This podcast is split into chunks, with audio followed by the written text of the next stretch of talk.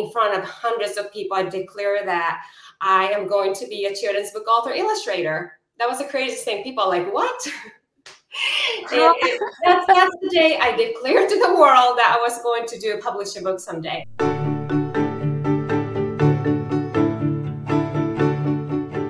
Do you have the guts to tell the world you want to be a writer? When your inner critic whispers in your ear, it's hard to believe you could ever be so bold. But deep inside, you've got a story that keeps wanting to be told. Maybe it's a story that's lingered in your heart since childhood.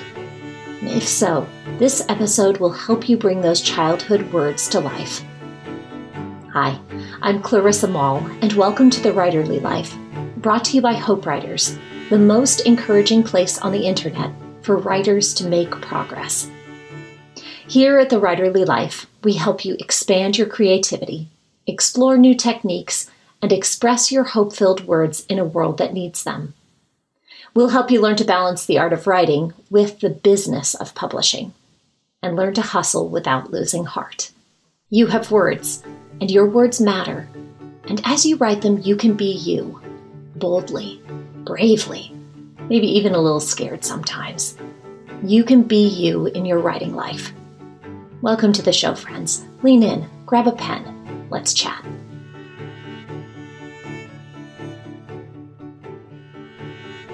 On the outset, writing a children's book might seem like an easier task.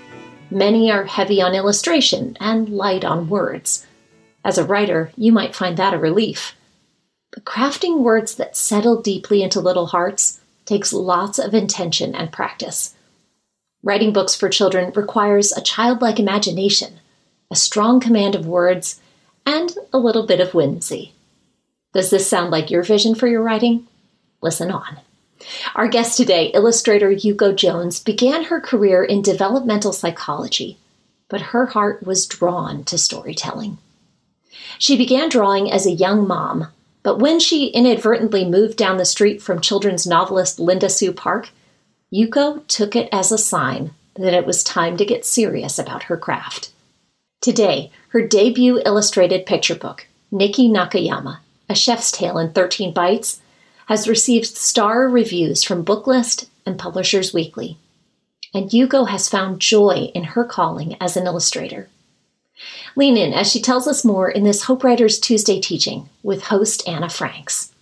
It's been a process. So I basically declared that my dream out in public back in 2013. Then I started drawing, decided that I need to build a portfolio, but I didn't know how to do it. I was so clueless.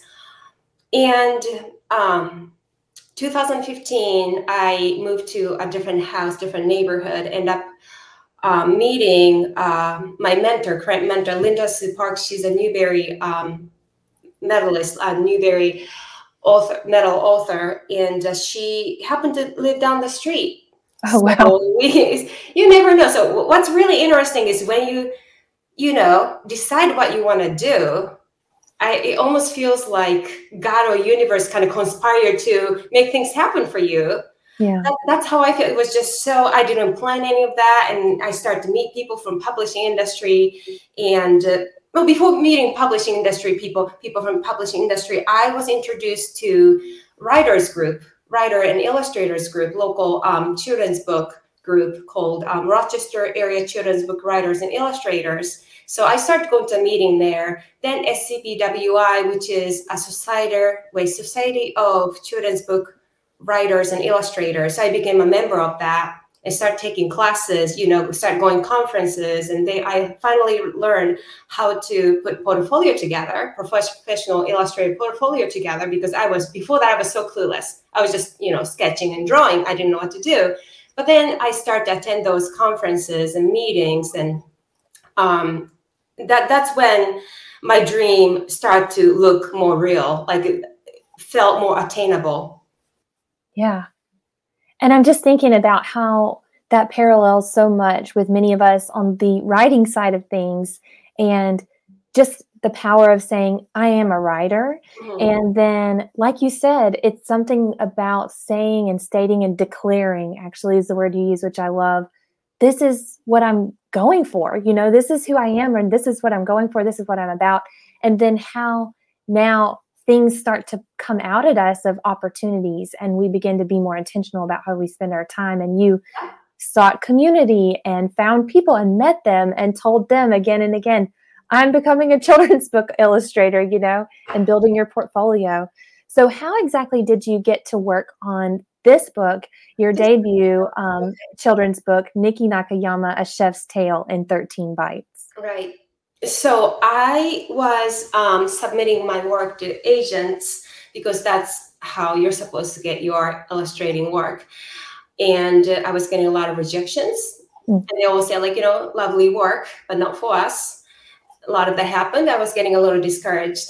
And yeah. one day I'm on Instagram and I was very active on Instagram at the time.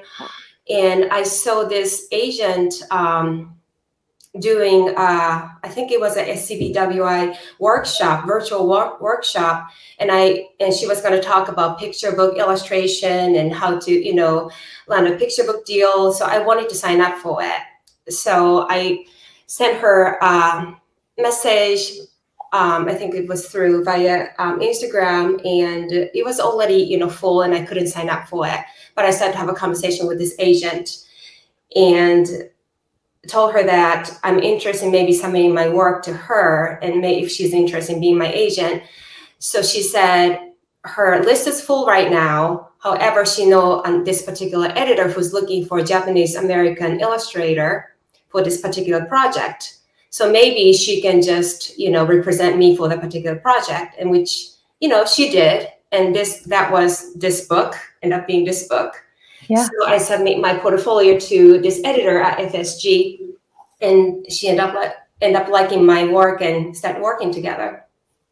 So you never know how it works. Yeah, it's so interesting because it sounded so like, is this really going to happen? You know, she tells you, well, my list is full, but yeah. I do, you know, I do know this one editor who needs someone for this one particular project.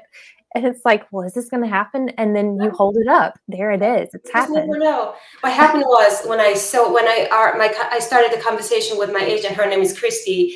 Is that I felt this like energy, like you know, interaction going, and there was some sort of momentum going. So I didn't want to lose it. So I um, decided to submit my work. And what did I do? I, oh, I'm sorry. I just okay. open my drawer. Oh, here you go.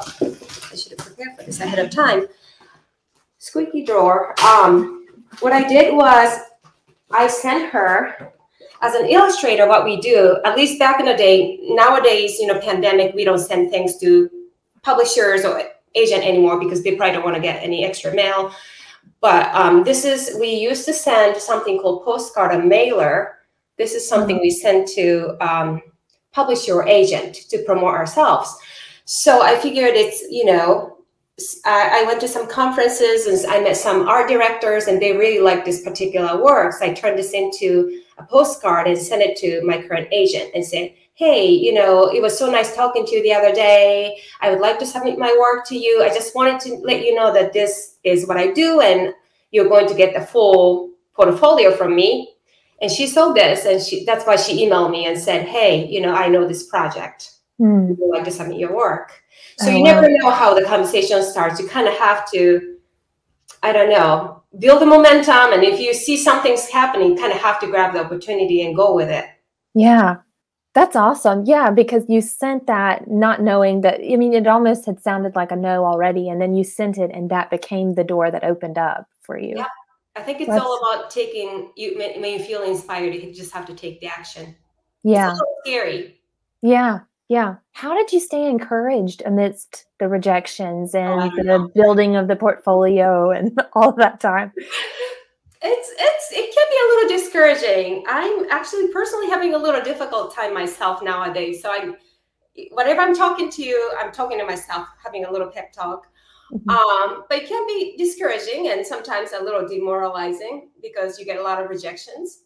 Yeah. Um, but I think what really helps me is being part of a community. Like, you know, you have hope being part of the hope writers like that you have other writers with you anyway if you're discouraged, i'm sure you have you know you can make friends do you have a facebook community going on right you, you can mm-hmm. kind of interact with each other so something like that really helps mm-hmm. or you know i'm not really sure with covid what you we can do but if you feel you know you can find a safer environment maybe you can meet up with some people mm-hmm. um, with same dreams who share the same dreams and goals at a coffee shop and talk about it or maybe sit together and work on the writing and bring your own laptop and work on that together that's yeah. what i do with my friend i used to be um, part of this critique group of mm-hmm. how many people are in a group maybe uh, five to seven people mm-hmm. some of the time. So we would bring our work together to local Barnes and Noble, Starbucks. We'll sit together and work on it. Then we'll share and critique each other's work, give each oh, other yeah. encouragement, and also, you know, whatever needs to be improved. You know, we'll make suggestions and, you know, we'll make a game plan together. Like, okay, this month I'm going to submit my work to five different agencies or something like that and we encourage each other. And sometimes uh-huh. you know my friend would come and say like i got another, another rejection and you know we'll buy her coffee or muffins or whatever and kind of try to encourage each other. Community was such an important part of yuko's journey to achieving her writing goals and the same is true for you and me.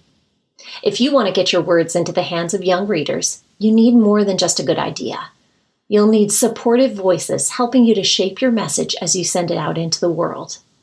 Browse the children's book section of any vintage bookstore, and you'll likely discover books written with the sole purpose of teaching young readers a lesson. Rather than looking to capture a child's imagination, many children's books from decades ago are light on storytelling and heavy on sending a virtuous message. Today, young readers are too savvy for books that simply aim to teach them something. They want to be entertained, to get lost in a story. As a writer of children's books, you want to give kids the stories they crave, but you don't want your stories to be all fluff and no substance. How do you strike that balance? Here's where that community support comes in. Hope Writer sat down with children's author and editor Amanda Cleary Estep to discuss how to write books for kids that offer strong themes without being too preachy. Consider these three helpful suggestions Amanda offers to make your next children's book the best it can be. Number one, determine your why. Why are you writing for children? What's the underlying reason you're writing your book? Whether you hope to motivate kids to positive action or send them into imaginary realms, you'll want to do more showing than telling. Children respond best to messaging that's deeply infused into compelling characters and good plot lines, not tacked on at the end. Amanda's why is her desire to help form the moral imagination of children through stories. The goal isn't to directly instruct kids in virtuous behavior, it's to engage their imaginations through images and metaphors and guide them towards a deeper message. Number two, decide on an underlying theme. Once you've determined your why, it's helpful to decide on an underlying theme for your children's book. It'll likely be invisible to your readers at first glance, but your theme will help shape the story as it makes its way to the page. Your theme is likely the reason you want to write a book for kids in the first place, and may come from experiences in your own childhood. Personal experience is a great well to draw from when writing children's literature. Perhaps you want to explore fear or friendship or acceptance. How will this inform your message? How will you use the story to creatively show your theme? Number three, focus on the story, not just the message behind it. Your story isn't just a vehicle for information or training, especially when it comes to writing for kids. Stories are meant to stir the reader's imagination and help them subtly grasp your message without being knocked over the head with it. As a writer, storytelling is your skill set. This is what you do. You tell great stories filled with strong characters, interesting conflict, and imaginative metaphors and images. Continue to develop these skills with your underlying theme in mind, and your message will shine through the storyline in a way that engages kids rather than pushing them away from it. As adults, it can be challenging to step into a children's genre and write meaningful words that reach kids' hearts. But as you tap into your own imagination, you'll see your story unfold in vivid color before you. You'll be able to share your words without being didactic. You'll communicate your message in exactly the way you do best.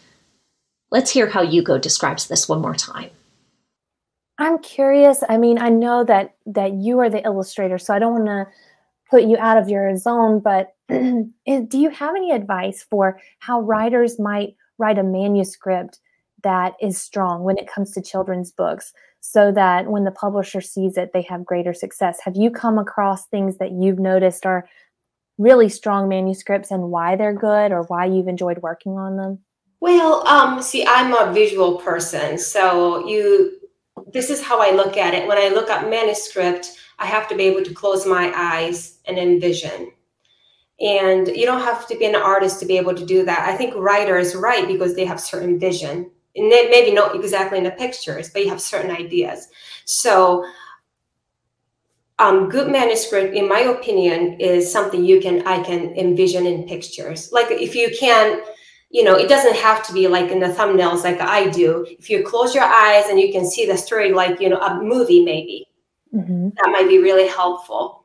And from again, like my um, author mentor Linda Sue Park once told me that what she does when she's writing her middle grade novel, she would, I think, how does she do it? She, I think she pretended she was looking through the lens of a video camera or something, just as if she's shooting a video, you know, the, the movie, shooting a movie. So if she gets stuck on that certain scene, she was just like, you know, envision close her eye. No, she actually do this like emotion and see how would I envision if we were a movie it doesn't make sense to you. Try to that's how kind of she kind of tried to see how the story unfolds or try to get yeah. out of it um, when she's stuck. That's so interesting. Okay, well, that's really good input. Mm-hmm. To be able to envision like a movie, I think it's really important, or, or, or like a you know a picture book. So I think the store, strong uh, manuscript typically have that. Without being wordy, you can convey certain image I think the most important thing is I have tried to imitate other people's work and it doesn't work. Mm-hmm. writing is the same way you have your, you know, your own writing style without, you know, if you know it or not. And if you try to imitate other people's work, it just doesn't work. Mm-hmm. You have to be yourself and offer what, whatever you can offer the best. If this episode was helpful to you, just imagine how helpful the entire hour long interview with Yuko Jones would be.